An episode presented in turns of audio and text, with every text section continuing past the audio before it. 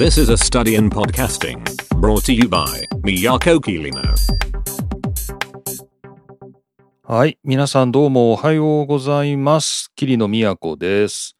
桐野都のポッドキャストの研究。この番組は、ポッドキャストのためのポッドキャストです。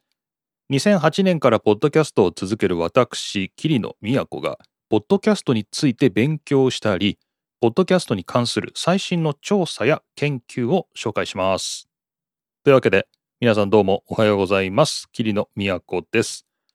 今日は2022年の9月11日日曜日の早朝の収録です。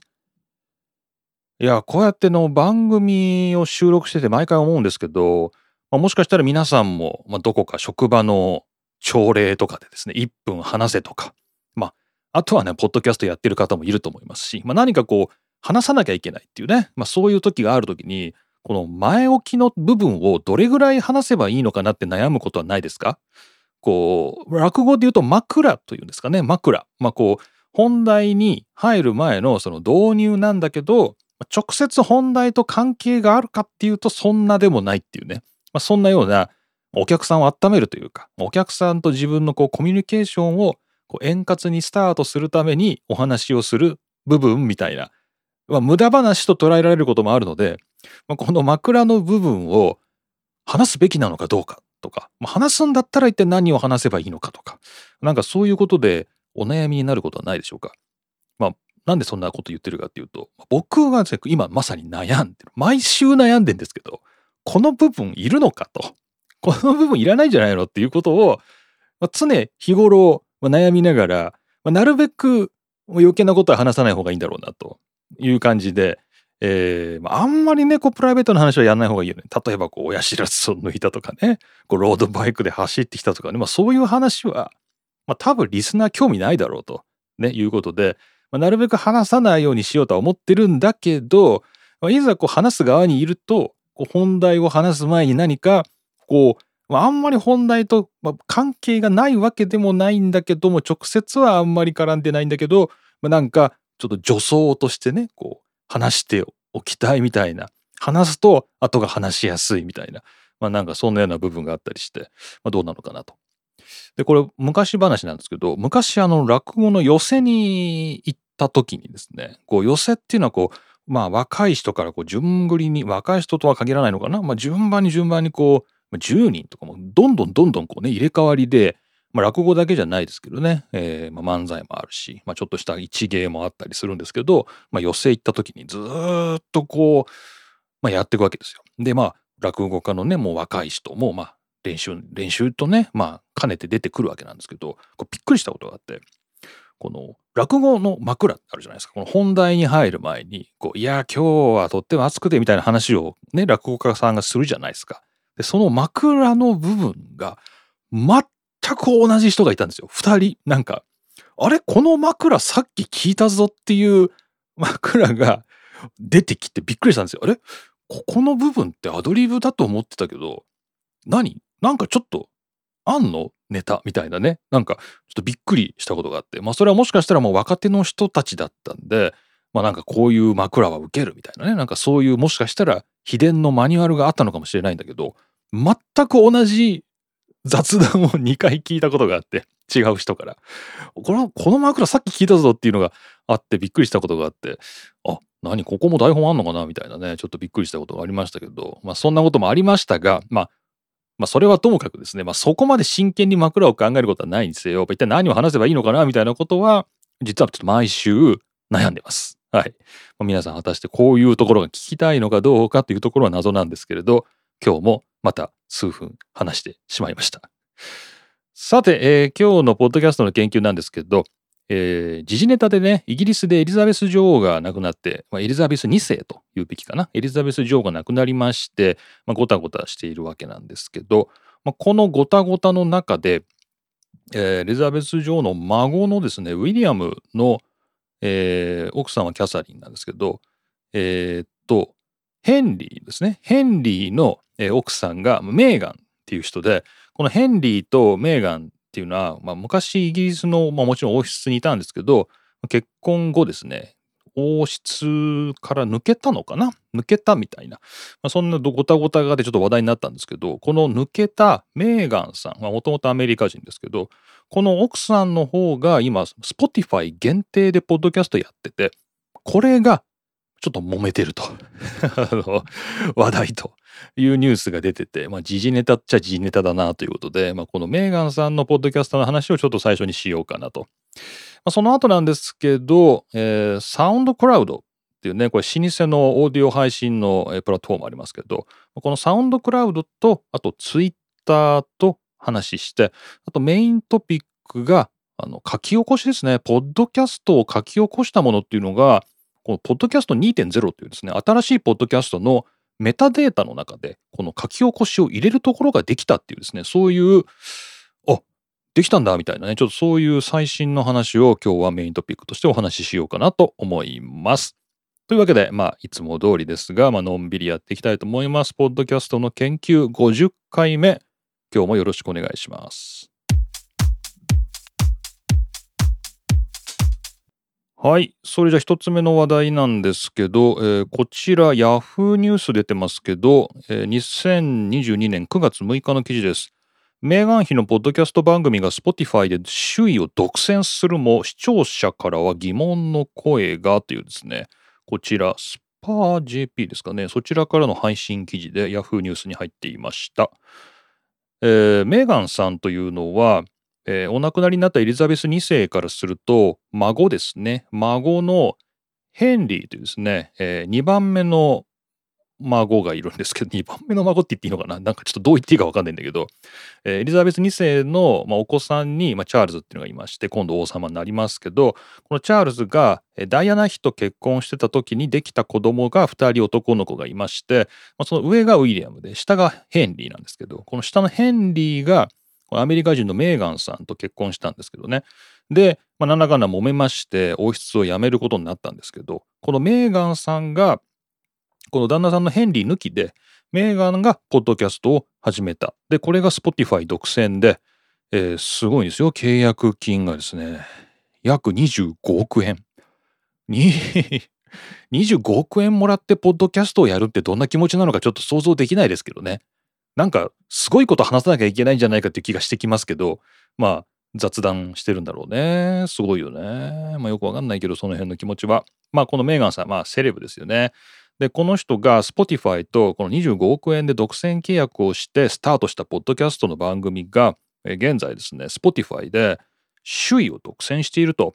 ところがこれはおかしいんじゃないかと。操作されてるんじゃないかということで視聴者からはまあ、疑問の声が出ているということです。まあ、これどういうことか、なぜそんな疑問が出たのかということなんだけど、えー、このメガンさんのポッドキャスト番組はアーキタイプスという名前で、こちらが、えー、トップポッドキャストと前お話ししましたね。Spotify に、あ、ランキングあったんだみたいなね。Spotify のポッドキャストのランキングって見られるんですねみたいなことで僕が言ってたこのトップポッドキャストっていうところで、まあ、1位なんですね。人気なんです。でこの番組でも長らくジョー・ローガンという人が、えー、新型コロナウイルスのワクチンがどうのこうのっていうので、まあ、長いこと揉めててっていう話でこのローガンさんのねポッドキャストこれ世界中で人気があるんですけど、まあ、これすら超えてですねこのローガンのポッドキャストを超えて、まあ、トップポッドキャストがこのメーガンさんの番組だと。ね。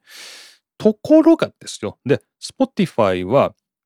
もう一個こうエピソードランキングっていうのもあってこの各回のね第何回目第何回目それぞれを個別にこうランキングするっていうそっちのチャートもありましてそっちで見ると、えー、1回目が12位2回目が25位らしくて、えー、なんでこうまだエピソード2つしか出てないみたいなんですけどこの1つ目のエピソード1回目が12位で1回目が1回目が25位か。で2回目が12位。まあ、とにかく12とか25位しかエピソードではランキングされてないのになんでこれがこう総合の、えー、ランキングになると1位になるんだよみたいな。なんかそういうことで、まあ、不満の声というか疑問の声が、出てると。いうことなんだそうです。まあ、みんなよく見てるなと思いますけど、まあ、このでこの仕組みに関しては、まあ、この番組でもたびたびこの Apple のポッドキャストのランキングの仕組みがどうだとかですね、Spotify のリコメンドがどうだとか、まあ、結構僕も気にはしてってるし、まあ、みんな気になってるみたいで、いろいろと、まあ、裏をね、こう調査するような、えー、記事も結構出てくるんですけど、まあ、今回は Spotify が公式サイトでどう書いているかと言いますと、エピソードのランキングの方は純粋に何人聞いてるかでランキングしていると。おすごいですね、これね。まあ、そのままだと。うん、ただしトップポッドキャストの方はもうちょっと複雑なアルゴリズムになってて、ファンが以前から聞いている番組や新人の番組など全体的に最も人気のある番組を見つけることができる。まあ、よくわからない。で、全体のフォロワー数と最近のユニークリスナー数の組み合わせで決定されるというふうに公式に書いてあるということで、まあ、必ずしも聞いている今なんていうの？聞かれたカウントされた人数だけじゃなくてどれぐらいの人が最近聞き始めたかみたいなこう最近のユニークリスナー数っていうのもあるから、まあ、急に伸びてきたとかね、えーまあ、これを好意的に解釈すると、えーまあ、最近聞き始めた人がたくさんぐっと増えてるとこう全体的な数ではそんなにたくさん聞いてなくてもあこれはトップポッドキャストだっていうことでそっちではランキングにまあ上ることもあると。まあなんかそんなような仕組みみたいですけどね。まあブラックボックスと言われてしまえば まあブラックボックスです。はい。という、まあそういうことがあって、まあみんなそんなランキングでね、まあ気にするぐらい、まあこのメーガンさんのことが、まあちょっと、まあどうなのかと思ってる人が多いってことなんだろうな。ちなみにこのメーガンさんのポッドキャスト、さすが25億円っていう感じで、まあ、毎回ゲストが出てるんですけど、1回目がテニス選手のセリーナ・ウィリアムズ。これすごいですね。で、2回目がマライア・キャリーがゲストということで、こう、メーガンさん知らない人でも、セリーナは知ってるし、マライアは知ってるだろうという感じで、まあ、ゲストすごいなと。まあ、豪華すぎるなって感じがしますけどね。まあ、そういう、まあ、豪華ゲストで、まあ、持ってるんじゃないかみたいなね、そういう陰口もありますけど、まあ、これで今ランキング首位を独占していたということです。すごいですね。まあこれ Spotify 独占なんで、まあ、Spotify が、まあ、あのローガンのポッドキャストと一緒で、まあ、Spotify がお金を出して作ってるやつですから、まあ、当然これはヒットしなきゃいけないんですけど、まあ、それにしてもどうなんだろうということで、はい。まあ、我々のような、えー、零細企業といいますか、まあ、企業ですらないですね。こう、独立系ポッドキャストとしては、ちょっとこう、お呼びもつかない世界ではありましたけど、まあ、そういうことだそうです。はい。というわけで、えー、まあ、エリザベス女王のね、えー、方は、もう、あれですよね、葬儀が、えー、今計画されてますから、まあ、安らかにお眠りくださいという感じですが、まあ、新しい国王の戴冠式はまだしばらく先みたいですね。数ヶ月後というふうに言われてますけど、まあ、イギリスの方ではまあごたごた変わってますが、まあ、その一方で、このメーガンさんのポッドキャストは、まあ、今まで通り進んでいくんでしょうね。はい。ということで、こちら、ヤフーニュースに入ってました。メーガン妃のポッドキャスト番組が Spotify で首位を独占するも、視聴者からは疑問の声がという、ヤフーニュース入り9月6日の記事でした。まあ、我々の視点からすると、この Spotify のアルゴリズムっていうんですかね、Spotify のポッドキャストランキングがどういうふうに算出されているのかっていうのは、ちょっとそこが面白い記事でしたね。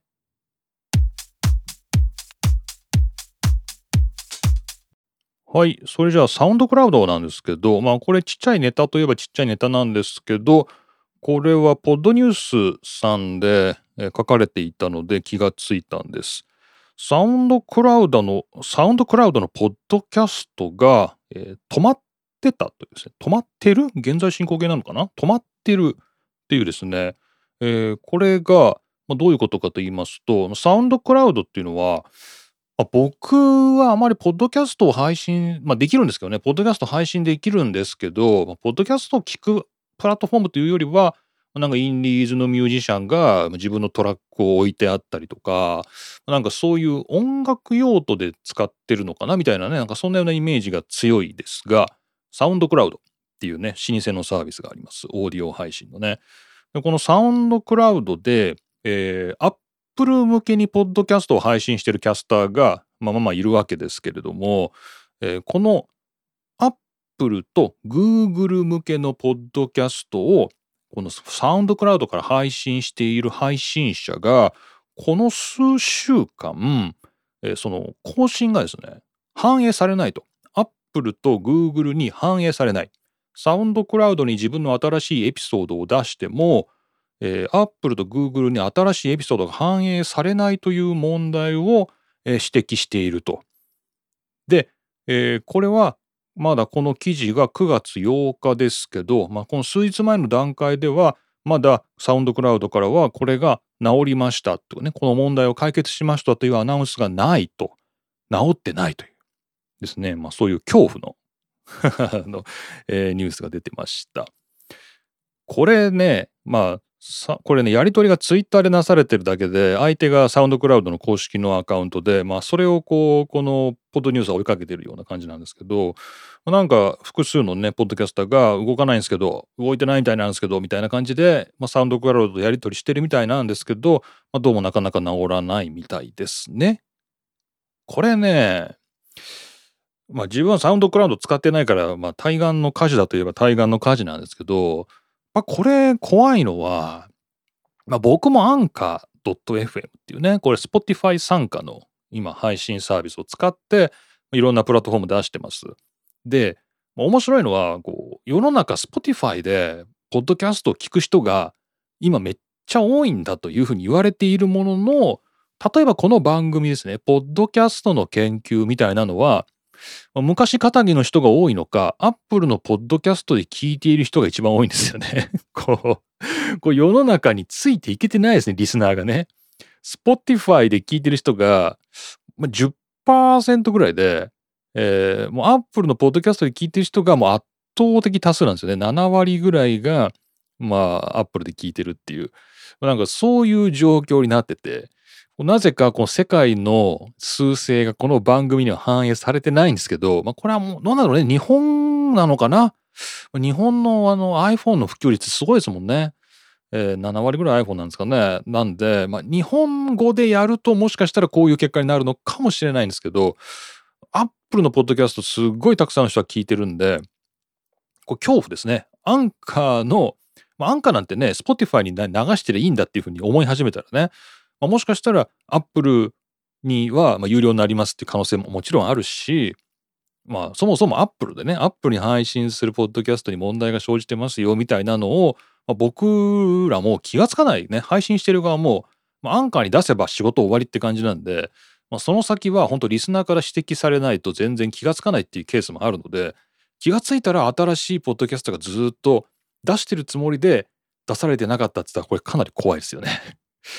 ちょっと怖いなと思いました。はい。なので、まあ、たまにはね、自分でも、まあ、あんま僕自分の出した番組自分で聞かないんですけど、まあ、たまにはちゃんと自分も iTunes とか Spotify で自分の番組検索しようっていうふうにちょっと思いました。皆さんもお気をつけください。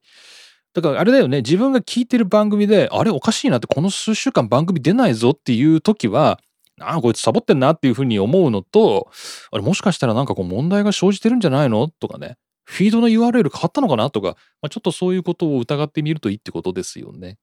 なんか教訓になります。はい、こちら、 Podnews の SoundCloud podcast stop working というね、こちら、2022年9月8日の記事でした。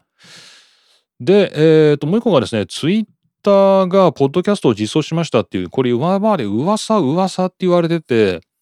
まあ、今回もまた噂かなって思ってたら、本当に出てましたね。ツイッターにポッドキャスト機能。こちら、えー、ギガ人日本語になってますね。2022年8月26日、ツイッターにポッドキャスト機能が登場というですね。えー、8月25日からツイッターのスペース機能の一部として、ポッドキャストが統合されることが正式に発表されましたということで、えー、ツイッター社のブログでも、えー、ポッドキャストがツイッターにやってきますっていうですね、もうそういう記事が出てます。はい。えー、と、これがですね、どういう感じかということなんですけど、皆さん、あの、ツイッターのアプリですか？スマホのアプリ入れてるかどうかちょっとわからないんですけど、僕入れてるんですが、これで見てみますと、えー、ツイッターのですね、インターフェースの一番真ん中のところにちょっとマイクみたいなマークがありまして、これがスペースというね、まあ、なんだろう、あの、えっ、と、まあ、基本的にはライブ配信する、音声をライブ配信するっていう機能の、まあ、スペースっていうのが真ん中にずっと、まあ、ここのとこありまして、まあ、僕はまだちゃんと使ったことはないんですけど、はい、こうライブするっていうね、ニーズでこのスペースっていうのがあるんですけど、まあ、このスペースってところをタップしますと、まあ、今まではスペースって出てたのが、オーディオっていう風になって、まあ、そこでこうライブ配信されてくるスペースと並んで、あの、配信されているポッドキャストも一緒にリコメンドされるようになるっていうことみたいです。で、なるっていうことみたいですって言ってるのは何でかって言いますと、僕のツイッターにはまだポッドキャスト来てないんですよね。スペーシーズのままなんですよね。で、これ英語、まあよくある話なんですけど、アメリカからとかですね、英語からね、あの、リリースみたいな、まあなんかそんなような流れなのかなとは思ってますけど、僕ちなみに Twitter 英語で使ってますし iPhone 全体も英語の設定で使ってるんですけど、えー、来てないですね。来てないですね。だから、まあ、これは英語圏のユーザー向けに、まあ、サービスがまずは提供されるって書いてあるんですけど、えー、まあなんだろうね IP アドレスなんですかね居住地なんですかねまあなんか、まあ、厳密に英語圏に住んでいる人とか英語圏でアクセスしているユーザーにまずは、ポッドキャストも提供されるっていうことみたいです。はい。まあ、果たしてこのツイッターで配信されるポッドキャストが、どこに、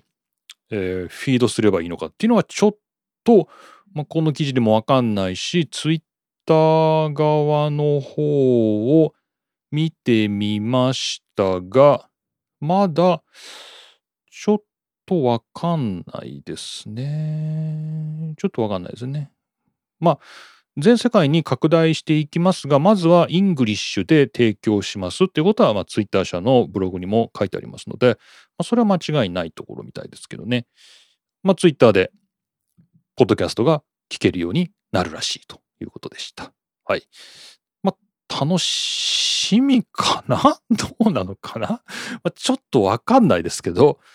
うん、まあ、まあ普通に Spotify とかで聞けばいいんじゃないのって感じはしますけどね。まあなんか面白い使い道があれば試してみたいなと思います。というわけで、サウンドクラウドトラブルっていうね話に続きましては、Twitter にポッドキャスト機能が登場と、こちらギガ人の22年8月26日の記事でご紹介しました。はい。そして、えー、今日の、まあ、話題なんですけど、いやー、この書き起こしのね、びっくりしました。この、ポッドキャストのメタデータっていうふうにまあ僕ら言うんですけど、まあ、ポッドキャストって、まあ、単にこの MP3 ファイル、オーディオファイルを投げてるだけじゃなくて、まあ、それにくっつけていろいろなこう番組名とかね、そのエピソードのタイトルとか、あとエピソードの詳細とか、まあ、いろいろなこうメタデータっていうんですけど、このファイルに中にくっつけていろいろなこう情報を付加していろんな情報をくっつけて配信してるんですよね。でこのいろんな情報をくっつけてこうフィードに流すっていうかねネットに流すっていうのが、まあ、ポッドキャストの配信サービスがやってくれてることなんですけど、まあ、これがですねなんか拡張されてて僕も全然知らないんですけどこういうことがあったっていうことをこのいわゆるポッドキャスト2.0って言われてるような、まあ、新しくこのポッドキャストが、まあ、古いメディアなんで、まあ、これの情報量をいろいろ拡張していこうということで、まあ、最近は、まあ、なんかチラチラね、あの、アップルのポッドキャスト見てても、ポッドキャスターみたいなね、キャスターみたいな、誰が今回誰が話してますっていう情報も出てたりとか、まあ、あとなんかいろいろな、こうなんか、ポッドキャストの情報を、まあ、提供していくっていうことでいろんなタグがね増えてるんですよ。メタデータのね。で、その中で、えー、トランスクリプト、ポッドキャストトランスクリプトっていうですね、新しい、うんと、タグが定義されてまして、まあ、これが、えっ、ー、と、このタグには、えー、トランスクリプト、書き起こし、あるいはクローズドキャプション、えー、字幕ですね。これのファイルを、えー、入れる、置くことができますと。ね。で、えっ、ー、と、ファイルフォーマットなどは、まあ、詳しくはこちらを見てくださいって書いてあって、まあ、HTML や JSON などですね。まあ、いわゆる汎用の、ファイルを使って、まあ、単に書き起こしを置くだけであれば、これ多分 HTML ファイルを置けばいいと思うんですけど、あ、タグがあるんだ。タイム。このハッシュタグでタイムっていうので時間を指定して、で、その下にテキストを置くと、その時間にこれを話してるっていう、まあそういう指定ができるとか、まあなんかそういうちゃんと書き起こしや字幕として使うような、えー、まあタグ付きで定義されてます。で、このファイルを指定すればいいみたいですね。このポッドキャストの音声ファイルの中にファイルを取り込むんじゃなくて、ネット上のどこか別のところに置いた HTML ファイルであるとか、JSON のファイルであるとか、まあ、そういったものにリンクを貼るみたいな、なんかそういう形で提供するみたいで、これはびっくりですね。これびっくり。まあ、なんかここのところ僕が書き起こし、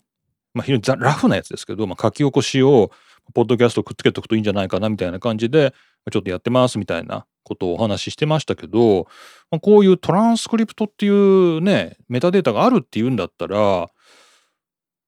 これはなんかちょっと対応したいですよね。なんかね、書き起こしついてたら嬉しいですよね。うん。で、えっ、と、これは、まあ、別なんですけど、えー、ブルーベリーって今まで僕読んでたんだけど、これどうやって英語で読むのかちょっと謎なんですけど、BLUBRRY なんですけど、ブルーベリー。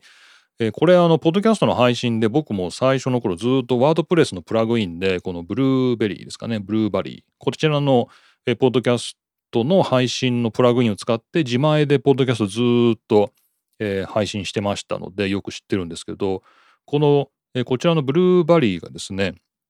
えー、リリースした新しいプレイヤーはこの書き起こしに対応していると。えー、ポッドキャストの、えー、トランスクリプトの表示に、えー、対応してて、えーまあ、音声を聞きつつ字幕みたいな感じで文字が流せるっていうことなのかなうん、みたいです。はい。これもいいですね。まあ、こういうプレイヤーが、つまり新しいこのメタデータに対応した新しいプレイヤーが出てくると、その書き起こしであるとか、まあ、字幕であるとか、まあ、そういったものも表示しながら、ポッドキャストを聞けるようになると。まあ、これはいいかもしれないですね。なんかこうアクセシビリティというだけでなく、うん、なんか出てるといいかもしれないね。なんか英語の番組聞いてる人はね、もしかしたらちょっとこう、リスニングを補助するために、えー、字幕出たら嬉しいなと思ってる人もいるかもしれない けど、めっちゃ早いだろうけどね、字幕。あの、ものすごい、あの、早口というか、ナチュラルスピードで話してる英語の字幕全部出てもめっちゃ早いから、果たしてそれが、あの、うん、カジュアルなね、リスニングに機能するかどうかってちょっと、甚だ疑問ではありますけれど、でもまあ、出ているのと出てないのとでは大違いなんで、えー、まあ、それはそれでいいのかなと。で、このブルーバリーの出したですね、プレイヤー、今ちょっと僕前でデモしてるんですけど、この CC、クローズドキャプションっていうのを押しますと、ブワーっとですね、こう書き起こした文字が下に出てくるみたいな。なんかそういう感じみたいで、しかもこう、時間に合わせてオートスクロールするっていう設定がありますので、まあ、だいたい今この辺のこと話してますよ、みたいなのを、ま、表示してくれると。俺面白いなこれ。これ対応したいなめんどくさいだろうなでも、こうやってくれる人を雇わなきゃいけないレベルだよね、これ多分。そんなん個人じゃ無理。ということなんですけど、まあ、皆さん果たしてこういうニーズがあるのかどうかね書き起こしっていうのが、まあ、実はこうメタデータでも新しく対応してましたよというそういう話でした。はい。えー、というわけでこちらは、えー、どの記事でしたかね。えー、とバージかな？バージの記事でしたっけ？違いますね。これはツイッターの記事なんで、まあ、こちらの、えー、ポッドキャストのね、ブルーバリーの方貼っておきましょうかね。えー、と書き起こしの、まあ、新しいウェブプレイヤーっていうのがまあ対応したのは何でかっていうと、ポッドキャストのメタデータ自身に新しく、ポッドキャストトランスクリプトというですね、そういうものが新しく定義されてたということで、まあ、最新情報でした。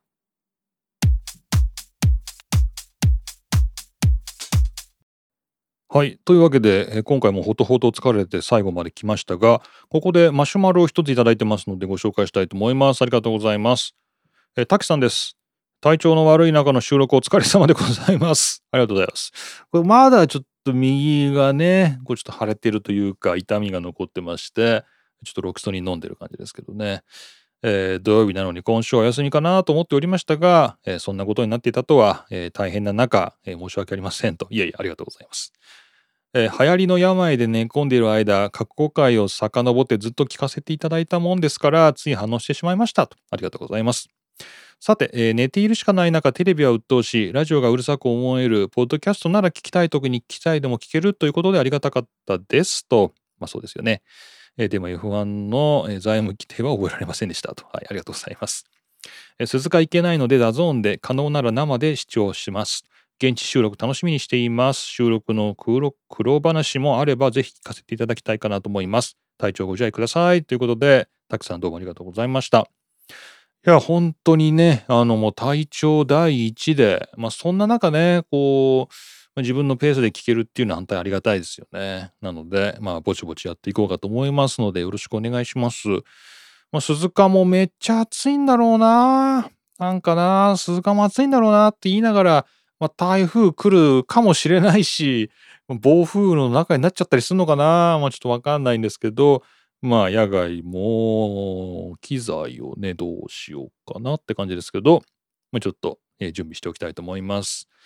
こんな感じでマシュマロをいただいております。ありがとうございます。マシュマロのリンクは各番組のエピソードのね、詳細欄にありますので、そこからリンク飛んでお送りください。他、ツイッターで DM などですね、DR キリのドクターキリの宛てに飛ばしていただいても大丈夫です。皆さんからのメッセージをお待ちしております。今回もたくさんありがとうございました。というわけで、えーじゃあまた次回お送りしたいと思います。ポッドキャストの研究、今回は50回目、キリの都がお送りしました。じゃあまた次回お会いしましょう。